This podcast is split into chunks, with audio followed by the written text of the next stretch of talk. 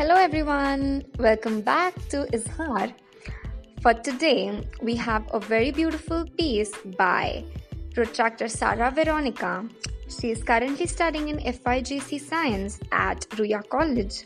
She is not only exceptionally gifted or extraordinarily bright, she is just very curious about almost everything, which is also the reason she chose science.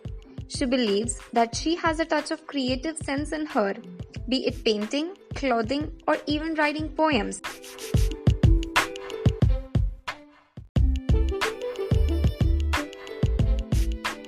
Looking into the mirror, she saw miles and miles of soft, dusty, tan skin, over with white lines that even though seemed fine, the words kept echoing in her head. Haha, your thighs look like zebra lines. You're too fat, you're too dark, you're not good enough. Staying tough all day long, touching herself, she questioned, What if I'm really not good enough? What if I cannot stay forever tough? Running her hands over her scars, she felt unwanted, unloved, unworthy. She held back her tears because, according to the society, crying is for the wimps, crying is too cringy. They say to have a fair skin with a perfect bleached smile.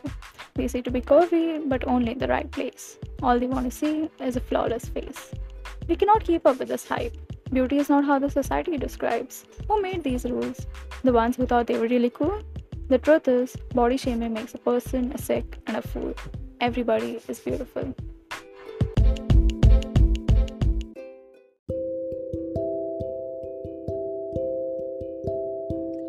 That was really wonderful. Thank you so much for tuning into Izhar. आखिर में कभी ना मानो आप अपनी ज़िंदगी से हार बस करते रहो थोड़ा सा प्यार और हमसे इजहार।